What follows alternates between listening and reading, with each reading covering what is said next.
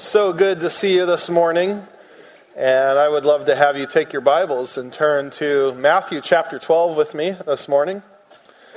So I was preparing for this. The thought of leadership came to mind. And as I think about leadership, sometimes my mind goes to those kind of those high achieving bosses or CEOs. And your mind might go there as well. You, perhaps you've worked for one or read about them in the news. The idea of the person who is a driver, a high achiever, but oftentimes maybe a little tyrannical, maybe comes at the expense of the little people. And uh, my mind went to one who is very famous in this regard, uh, Steve Jobs, who is so well known for being an innovator and definitely has shaped how we use technology in our lives today, but also was really well known in terms of how he, well, mistreated people. Uh, whether it was an older lady making a smoothie at Whole Foods that he let her know how poor of a job she was doing, or employees that he just thought their work was terrible and he'd let them know in front of everybody. Uh, he was just well known for having uh, epic temper. And this, this uh, would come in the form of all sorts of things. He was known to fire people with no notice. When people called him on that, he said, Okay, I'll give you two weeks, but it's retroactive so you're still fired. Um, and he would do it publicly in front of people. Uh, and boy, I, you know, we, we read the news, and some of the people who are the innovators today, you would think about Elon Musk from Tesla, or Mark Zuckerberg at Facebook, or, um, oh goodness, uh, Amazon guy, suddenly my brain, Jeff Bezos. You know, these are all people that have a lot of stories written about them that sometimes in their, in their drivenness the little people pay the price.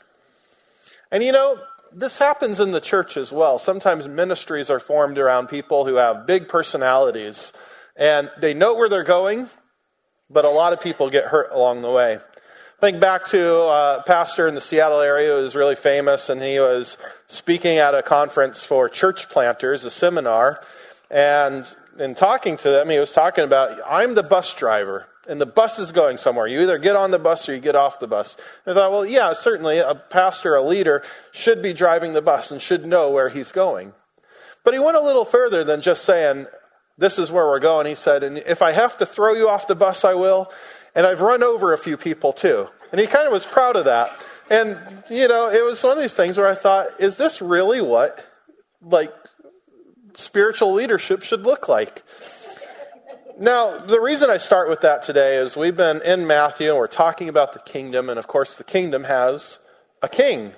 Jesus is our king, and he has an agenda. He's leading us somewhere. He has this grand, epic plan. And we might, I think, mistakenly, when we think about Jesus as king, start bringing in some of our experiences as leadership and, and maybe think of, well, maybe at times the little people get run over too. Is that how Jesus leads? Well, some of you might be, know how to answer that, but my question today isn't just how does Jesus lead? What does leadership look like under Jesus as our king? But how do we then reflect that leadership? What should our leadership look like? So we're going to talk about these things today, and I think they'll be good for us. So I'd love to pray and ask God for his help, and I'd love to have you join me. So let's, let's pray and ask God for his help today as we come to the Bible. God, we are so thankful for this morning. Um, I think the privilege of being in a, a nice room that's well lit and heated together with church family, to be able to lift our voices loudly and sing praises to you without worrying about anybody hearing us. God, the ability to open your word and to preach and to learn is just a profound uh, thing that we are grateful for. And we don't want to, to misuse it. We don't want to forget how much of a privilege this is. God, not only do we have the freedom to do this, but the fact that you, oh God, the, the, God of the universe, would even take time to reveal yourself to us so that we could know who you are is just a huge thing. And so, God, as we, as we come this morning to your word, I would pray that you would use it to speak to us, uh, to shape us, to change us, to conform us to you. And we'd have an accurate understanding of who you are and your character and and God, we need to have teachable hearts for this. So, Lord, I'd pray that we'd do that. I'd pray for myself as I speak that my words wouldn't get in the way of this process. And for all of us, Lord, as we listen, that our ears wouldn't get in the way of it, but that we, we would hear what you have to say to us. So, God, we need your help in this, and we just lift it up to you with thankfulness and joy, and we look forward to our time together. And we thank you for all these things. Amen. All right, so we started last week in this section in Matthew that Pastor Jay uh, brought together and said chapters 11, 13 kind of form a unit. And we use this D.A. Carson quote on your study sheet that says, held, this section is held together by the rising tide of disappointment in and opposition to the kingdom of God that was resulting from Jesus' ministry. In other words, he wasn't turning out to be the kind of Messiah that people were expecting. They were expecting someone who was going to come in as a conqueror, someone who's going to take out Rome and restore Israel to their national glory. And, and who is this guy? And so people were disappointed, even some of his followers. Last week we saw John the Baptist. Kind of was wondering, are you, are you the Messiah? And this week, as we come to chapter 12, we're going to see as well the Pharisees. The Pharisees are not only disappointed, but their disappointment is going to come in the form of opposition. You see, Jesus didn't meet the expectations they had. And so we see this growing sense of hostility develop in our passage today. And the Pharisees, what we need to understand about them as the religious leaders is they kind of had developed this system of leadership that, uh, that was really religious legalism. It was burdensome, it was heavy, it put all these rules and regulations on people. In fact, Jesus looked at the people, and in Matthew 9 3, he, he looked at them and he said, They're harassed and helpless. And some of that might have had to do with the Roman occupation, but a big chunk of it had to do with this religious legalism that they were under because of the Pharisees. And last week, as we finished up chapter 11, I want to come back to that before we look at chapter 12 today because it's so important to have that section in our mind as we read chapter 12. It's the same thought, but Jesus at the end, he says this, and you can look at your Bibles, uh, Matthew 11, verse 28. He said, Come to me, all who labor and are heavy laden, and I will give you rest. Take my yoke upon you and learn from me, for I am gentle and lowly in heart, and you will find rest for your souls. For my yoke is easy, and my burden is light. Why were these people tired? Why were they heavy laden? Why did they need rest? Well, it's this, this system of, of legalism that they were facing. It's all the rules, all the regulations. And Jesus looked at them and he knew this, this isn't what it's supposed to be like. And so he came preaching a very different message. And because this message didn't fit into the system, he was met with opposition. I want to bring some attention as well to what he means. He talks about his yoke, putting his yoke upon you. What does that mean? It's kind of strange language. The yoke is a wooden frame used to bind two animals together. And we might hear that and think of a burden right away, restriction, but actually, a yoke is a really cool thing. When you have an ox and it's pulling something, if you add another ox to it, they don't just pull double the weight, they can actually pull more than double.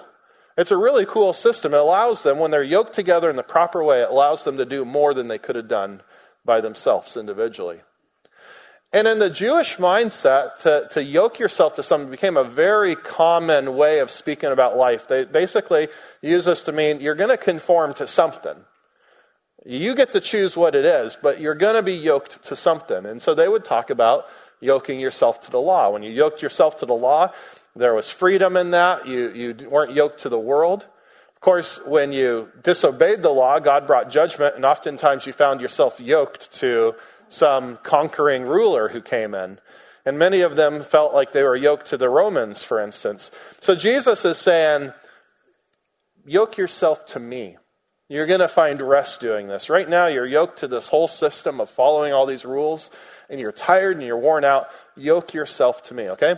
We got to have that in mind before we come to chapter 12, because chapter 12 talks about the Sabbath, but it's not changing the subject. We're looking at this. In fact, uh, well, we'll get there. Let me, let me read chapter 12 first, and then we'll come back to the study sheet.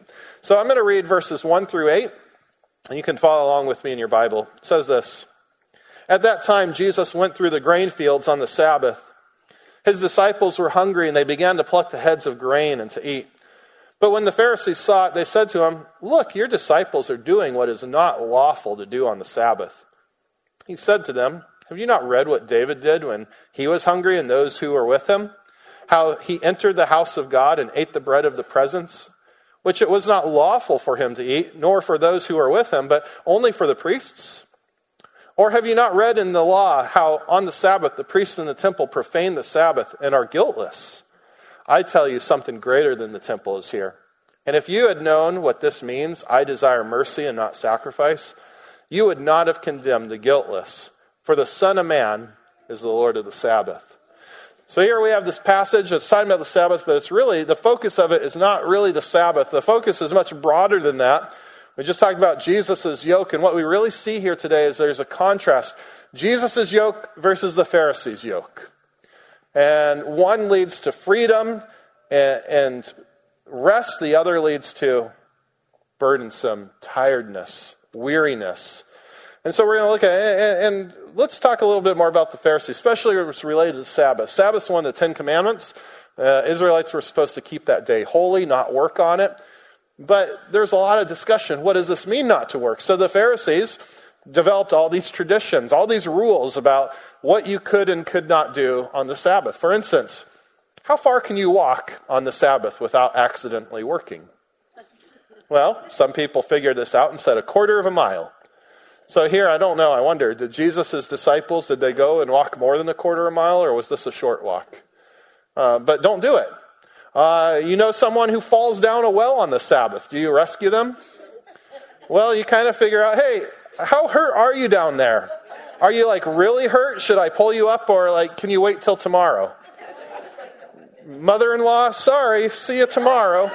Um, oh my goodness, this was what they were doing. And in fact, picking grain in the field was one of 39 types of work that was prohibited. Do you, do you get a sense of the burden that's being developed here? And, and so they're sitting there, they find Jesus' disciples picking grain, and they confront him. They say, Look, your disciples are doing what's not lawful on the Sabbath. Now, oh, please catch this. I, I don't think the Pharisees made a regular habit of sitting in the fields waiting for people to mess up. This is opposition. They're putting Jesus under the magnifying glass and they're trying to catch him. And this is why they're in the field. They're, they're waiting to catch him on this. And they do, and they confront him. And Jesus' response is very surprising. On your study sheet, Jesus, as he's accused, he doesn't try to diffuse the situation, and he doesn't try to decrease pressure on himself. As Jesus explains what's happening, he's not trying to like calm things down. In fact, he's kind of stirring the pot a little bit. He's going to confront them and it's not going to end with them less mad at him. All right? So I want you to see this as, as, we're going in. What is Jesus doing? Well, where does he go first? Jesus first points to David, and it's basically it demonstrates that David wasn't condemned for breaking the law because the law is not at odds with mercy. So Jesus first goes to 1 Samuel 21, 22. He says, Have you not read what David did when he was hungry? Those who were with him, how he entered the house of God and ate the bread of the presence which is not lawful for him to eat, nor those who are with him, but only for the priests. And of course, this story is where David's being pursued by Saul. It's during one of those times where King Saul is just in this murderous rampage, and David and his men are on the run, and they're tired, they're famished. They stop by the, the temple. Uh, the priest there, Elimelech, um, says, Boy, we don't have anything to eat other than the bread of the presence. Well, you go to Leviticus 24. The only people who are supposed to eat that bread are the priests. But David's men are in need. They eat it. God never condemns them for it. And Jesus is saying, How did they not get condemned? By your rules, there should be no pass on this, there should be no ex- exception. Well, you know, it's interesting because for all their rules, I think the Pharisees could have made an exception for David. After all, if anybody is God's guy, it's David, right? He's like poster boy for God's kingdom, God's people, King David. Yeah, we'll give him an exception. He, he needed the bread clearly, he was serving God. And here's what Jesus is saying if David got an exception, guess what? I do. Now, Jesus' argument here only makes sense if Jesus is greater than David. He's kind of saying, I'm great. If, if, David, because he's God's poster child for, for God's people, if he's clearly serving God, guess what? If David got a pass, I get a pass. Which, by the way, his disciples weren't even technically breaking the Sabbath, they were breaking the rules of the Pharisees. But David actually was. He did break the, the, the law, but he wasn't condemned. So he's not, he, he's stirring the pot. He's not trying to diffuse the situation. He's going to go on. The next thing he does is he turns up the heat a little bit more and he goes and looks at how the priest violated the Sabbath. Um, this is referencing Numbers uh, 28 9 through 10. And Jesus says, Or have you not read in the law how on the Sabbath the priests in the temple profane the Sabbath and are guiltless? Here's the thing if you're not supposed to work on the Sabbath, but you're a priest, guess what? You have to work on the Sabbath because people are coming to the temple to worship on the Sabbath. So, what? Do you, uh, did you violate something? Well, no, God gives you a pass for this. And Jesus says, Well, if they got a pass, we get a pass. Why? Because they're serving me. Now, get this the argument only makes sense if Jesus is greater than the temple. And in fact, what does he say? Verse 6 I tell you, something greater than the temple is here. Do you see this? He is not diffusing the situation. This is a really poor way to diffuse a situation, if that's what he's trying to do, but he's not. It's, it's not like he's saying, uh, you know, don't be mad at us. It's more like Jesus is saying, You're concerned about these little things that my disciples are doing. What you should be concerned about is who I am saying I am. That's what you should be concerned about. And, and so he goes on. Now he really turns up the heat, and he comes to this point where he looks at the prophets to show that the Pharisees were just as ignorant of God as their forefathers were who were exiled. He goes to Hosea 6 6. He says, And if you had known what this means, then he quotes Hosea 6 6 I desire mercy and not sacrifice, you would not have condemned the guilty. Hosea is just a fascinating book. Interesting guy, but in that section of Hosea 6, when, when God says, You know, I desired mercy, not sacrifice, one of the things he's talking about, he's talking to the Israelites, uh, to the north and the south, actually, both Judah and Israel. And, and they're both kind of being rascals. And he's saying, you know, you guys say you're dedicated to me, but your dedication is like the morning mist. Basically, it evaporates really, really fast. You say you're dedicated, really you're not. And you're not going to be until I discipline you. And so they get disciplined. The, Israel gets uh, basically just taken out. The north gets taken out. Judah goes into exile, comes back. And the Pharisees are descendants of the, the southern nation. And you know what? They think they got this figured out. Yeah, our forefathers, they couldn't, they had to be exiled. But now on the other side, we, we know what this whole dedication to God thing is all about. And actually, Jesus is saying, you're wrong. You think you're more dedicated to God than your forefathers, but actually, you're just as wrong as they are. You know, we have a way of looking back on past generations sometimes with some arrogance, like we figured this out, they couldn't figure it out. Do you ever do this? I think we do. It was funny, like my, my wife, when she was in China, she would talk to some of the students, and sometimes the topic of communism would come up, and it'd be kind of like a, well, what, what, what about this? If communism's good, like, what about these atrocities? Oh, well, well, they didn't know how to do communism. We're doing it right, you know? That sort of thing. And we do the same thing, really. And sometimes we look back on the past, whether it's we look at missionaries and how they did missions and say, oh, they did it all wrong. We, we know how to do this. And, and, sometimes there's a generational arrogance. And really, I think this is what the, the Pharisees would do. They would look back and be like, man, those people, what a bunch of rascals. You know what? We have this whole dedication thing figured out. Jesus saying, wrong.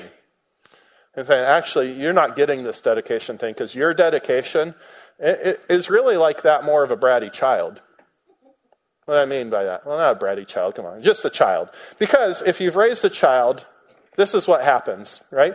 There's going to be a day where your child's being a rascal, throwing fits, and you have to pull a privilege away and say, no, you can't have that. And then what happens if you pull a privilege away? Well, if the child is conniving enough, suddenly they become very polite and sweet and thankful. And, and what, what I always love about being a, a dad is this lasts for about five seconds, and then they come back to a question and say, So, can I have that now? And you're like, No, you actually lost the privilege, and five seconds of being sweet doesn't get it back. And, and guess what? The sweetness doesn't stick. Like, it evaporates like the morning mist very quickly. And this is the disciples. See, what God wanted was devotion to Him that came from a heart of acceptance, a heart that said, I'm already accepted. It's, it's a response to a relationship I had. And, and they were more having devotion that was kind of like, I'm trying to get something, I'm trying to earn this. And it's like when you're a, a, a parent, you want your kids to, to behave because they're in a relationship with you and they love you and respect you. You don't want them behaving because they're trying to get something out of you. That doesn't feel very good. And yet, this is kind of what the, the Pharisees are like. So, so Jesus is calling them on this. And he's basically saying, You don't understand the law, which is really offensive because they were the guys who taught the law. And, and Jesus' argument here, get this, only makes sense if he's greater than the prophets. Because he's saying, Here's what the prophets write. Now, let me tell you what it means. Because, by the way, I'm the one who interprets the prophets. And he says as much, because we're talking about the Sabbath here, right? And what does Jesus say in verse 6? For the Son of Man is the Lord of the Sabbath. This whole Sabbath thing that you guys have all these rules for, guess what? Guess who the Sabbath points to? This guy. I'm the Messiah. I'm the one that the Sabbath points to. I know what the Sabbath is all about. So he's telling them right now, I'm greater than the prophets. I'm the Lord of the Sabbath. And boy, if you think they had issues with Jesus before, oh, you haven't seen anything yet. So, so they are, they're going to have to respond to this. But before we get to that, I kind of want to talk about something here. When we look at Jesus, he helps us to remember that God's mercy underlies the entire law. Sometimes we get this wrong view of God that, like, the God of the Old Testament was really harsh and demanded all this sacrifice and had all these rules and everything. And then we get to the New Testament, and the God of the New Testament is really nice and kind and full of grace. And the Bible has one God, one unchanging God, and his grace and kindness and mercy flow throughout the entire Bible. And when he gave the law, it was intended for mercy. It was intended because he was good and kind to people. Now, people got it wrong and twisted it, but that wasn't God's intent with it. Why did he give the Sabbath? Was it so a bunch of people would sit out in a field waiting for others to mess up? Was that the reason for the Sabbath? Well, no. The Sabbath was given because it was a kind gift of God because we need rest. And sometimes our tendency is to just keep working and working and never take a break, and we need some rest. And by the way, the Sabbath was intended to point people to the ultimate rest they needed, to kind of prepare people's hearts to say, rest isn't found here. I, am looking forward to this one who's coming who's going to give ultimate rest, which, by the way, is Jesus, which is why he says, Take my yoke. You who are weary, you'll find rest in me because he's the Lord of the Sabbath. The Sabbath's pointing to him. So when we think about God's laws, when God says do this or don't do this, do we do we view God as kind of this big grump in the sky who gives a bunch of arbitrary rules because he doesn't want us to have fun? Well, I hope not, because that's not the heart of God. See, God is the creator. He's the one who formed us. He knows how we work. And He knows what will hurt us and what will help us. He knows what will bring lasting joy and fulfillment in our lives and what will create bitterness and emptiness in us. And so when God says, hey, take a day and rest, He's saying it because He loves us. The, the Pharisees, I don't think, they don't get this, but Jesus is pointing to this. The mercy of God is in the law. And, and the same still holds true today. Well, let's turn, uh, return back to our text. I want to look at verse 9 and read 9 through 14 because we're going to see how the Pharisees respond to Jesus now. Verse 9 says this He went on from there and entered their synagogue, and a man was there with a withered hand. And they asked him, Is it lawful to heal on the Sabbath? so that they might accuse him. He said to them, Which one of you has a sheep? If it falls into a pit on the Sabbath, will not take hold of it and lift it out? Of how much more value is a man than a sheep? So it is lawful to do good on the Sabbath. Then he said to the man, Stretch out your hand. And the man stretched it out, and it was restored, healthy like the other. But the Pharisees went out and conspired against him how to destroy him. You know, based on other gospel accounts, this probably didn't happen the same day. This was probably another Sabbath. They probably heard what he said in the field, stewed on this a bit, and said, We got to get them. So they set up this situation that when Jesus comes to the temple, here's somebody, they know Jesus' character, they know his theology, they know he's going to heal the guy. So they set it up so that they might trap him and have reason to, to go after him. And there's some irony here because as Jesus talks about the sheep, catch this. Jesus isn't saying you're going to go rescue the sheep if you have a sheep that falls into a pit on the Sabbath. He's not saying you're going to go rescue it because you guys think the sheep is so cute and you're worried about the sheep's feelings, okay? Well, we might do that, but these guys weren't like that. No, the reason they're going to go rescue the sheep is because uh, the financial part of it. They don't want to take the financial loss of poor little lamb in the hole ending up dead the next day, you lose a sheep. So get the irony here. They'll make exception to the Sabbath for financial gain, but not for the value of a person, not for the sake of a human. And see where their value system's all off? A sheep is valuable enough to break the Sabbath, but not a person. They really don't get God's heart in this. And so Jesus heals the man. He, he, he values the man. We see his heart in this. And as he heals the man, he's, he's not only demonstrating the correct interpretation of the law, but he's also showing that he has the right to interpret the law. See, he had just said, I'm the Lord of the Sabbath. Now he gives them a sign, and it actually shows, see, I actually am the Lord of the Sabbath. Who else could do this? Now, I want you to notice the response of the Pharisees, because did they stop and say, oh, wow, he actually healed the guy. Maybe he is the Lord of the Sabbath. You would think that's what they might do. But, but rather, they, they have it set in their heart that they're going to get him. And there's no doubt about who Jesus is claiming to be at this point. And please get this the Pharisees on your study sheet, they do, did not seek death for doctrinal disagreement.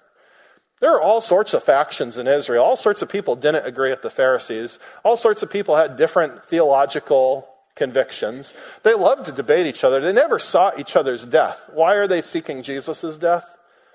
Well, because Jesus is making a claim to be the Messiah, the Son of God, and his claim to messianic authority was heretical in their eyes. Because he's not just saying, I have a different view of the Sabbath, he's saying, I'm the Lord of the Sabbath. And please get this, even in the face of miraculous signs, the Pharisees refused to follow Jesus because he didn't fit their values and expectations. Don't underestimate the ability for humans to set themselves against God. If they decide in their hearts, I'm against God, it doesn't matter what they see. Sometimes you might wonder, why doesn't God just do a big miraculous sign, like show up in the sky one day and say, I am God, follow Jesus? Do you think a bunch of people would suddenly follow Jesus? Well, perhaps some, but you know what? I think it'd be a lot less effective than you might imagine. Because, see, Jesus doesn't fit our values really well in this country. And people want Jesus to conform to their values. They don't want to conform to Jesus' values. And the fact is, for all of us, we need to think about that. What do I do if Jesus doesn't fit my values and expectations? We'll talk about that a little bit more, but let's finish up the passage here. Go into verse 15 and read through 21. Jesus, aware of this, aware that they're plotting to destroy him, withdrew from there, and many followed him, and he healed them all, and ordered them not to make him known this was to fill what was spoken by the prophet Isaiah Behold, my servant whom I have chosen, my beloved with whom my soul is well pleased. I will put my spirit upon him, and he will proclaim justice to the Gentiles. He will not quarrel or cry aloud, nor will anyone hear his voice in the streets. A bruised reed he will not break, and a smoldering wick he will not quench until he brings the just, justice to victory, and in his name the Gentiles will hope. Why does Jesus withdraw? Well, I think there's still expectations. Expectations are still issue. People want a conquering king. They see the miraculous signs. They're going to want more miraculous signs. So he, he withdraws. He tells people. He heals people, but he says, don't, don't, make, don't make it known. And there's a certain kindness here. You see, as Lord of the Sabbath, Jesus embodies mercy. If, if underlying Sabbath is the principle of mercy, then the Lord of the Sabbath embodies mercy. And we see the heart of the king. Unlike human rulers, Jesus agenda doesn't come at the expense of people. Why did he tell these people not to, not to go and tell others? Well, sometimes when we look at Scripture and we see people who get healed and then they go tell people about it, guess what? They get put under the microscope themselves. And what I love about this passage, where it quotes Isaiah in verses 18 through 21, notice verse 20 a bruised reed he will not break, a smoldering wick he will not quench. What's that talking about? That's poetic, and I think it's symbolic. It's not saying that Jesus will never break a stick or put out a candle. It's talking about people. Have you ever seen a bruised reed, how easy it falls over if you bump it? Easily broken. Smoldering wick, the fire's put out. It's not hard to stuff it, snuff it out the rest of the way. And we see the heart of Jesus as for people who would fit this description the abused, the poor, the hurt. Jesus is not the kind of ruler who comes along and says, I'm going to run over you with the bus because you're in my way. And he says, Get on the bus. I want you. He, he has a heart for people. You know, it's so interesting because, uh, you know, I think about that um, example of Steve Jobs earlier. One of the ways that Steve Jobs would recruit people is he'd come, and one of his pitches that he made to a number of people was basically say, What you're working on is garbage. Why don't you come with me and change the world? And we think about people who find the best and the brightest, say, Come with me, let's change the world together. And we might look at Jesus and think, Here's Jesus, the King. He has this amazing grand scheme for all the nations, his heart for the world, spanning generations. He has this plan, but I'm a mess. I'm broken. I'm hurt. No one's going to come to me and say, Hey, let's change the world together. But you know what? Jesus does say that to you. He doesn't look at you and say, Oh, what a mess. I can't, don't need you on my team. He says, I have a heart for you. I value you. And I don't know where you're at in your life right now, if you would fit that description of a, of a smoldering wick or a bruised reed, but I want you to know this. It means you matter to God. Your study sheet it says, What does it mean to be a part of kingdom? You matter to God. You matter to God. And it also means that we have to reflect the king's values. Christian leadership should reflect the king, it should value people. It means that we need to demonstrate mercy to, to the bruised reeds, and I don't know why I said smoldering sticks there, smoldering wicks. But, but think about that. Jesus wants you. He wants you in his plan. I want to talk about that a little bit more. Let's talk about how do we respond to God's word today. You know, here's the first thing. If you follow the Lord of the Sabbath, do you reflect his principles? Is mercy evident in your life? You know, any, any spiritual practice that we do that doesn't cause us to grow in mercy or humility, or any spiritual leader we follow who's not demonstrating mercy or humility, we, we need to run far from that. If you're following the king and the king is the embodiment of mercy, we need to be also as a community. And I think about who did, not only what is Jesus like, what does he value, but who does he value? And if he values the weak and the abused and the poor and the needy, the least of these, then we do too. If our ministries, if we go out of our way only when it, it benefits us, you know what we are? We're those Pharisees that will go rescue the sheep because we don't want the financial loss. But Jesus was the one who helped the man who had nothing to offer him. And the same thing, you know, I love about this church, I love that we are involved in so many ministries that help those that maybe the world looks down on. Think about those of us who've been involved in ministry with, the, uh, with people with disabilities. Those of you who that's a constant reality in your life. And demonstrate God's love and kindness. I think about those of us, I, there's some of us who go and work at prison ministries, work with those that our society has written off. Wonderful. We have an ongoing ministry to Hearthside Manor. It's a memory care facility for people in the latter days of their lives dealing with dementia and Alzheimer's and other issues. And, and we love them and we care for them and we serve them. Love that we have the CareNet bus out there today. We've had such a good response. And how many of you spend time volunteering for CareNet? a ministry that values life. And this, this needs to be a characteristic of our community to value the things that our King values. The Lord of the Sabbath, his people need to represent that Sabbath mindset. I also want us to think beyond just individually, but as a community, as, as, as a community, as we demonstrate these principles, our community becomes known as a place where Sabbath happens. And what do I mean by that?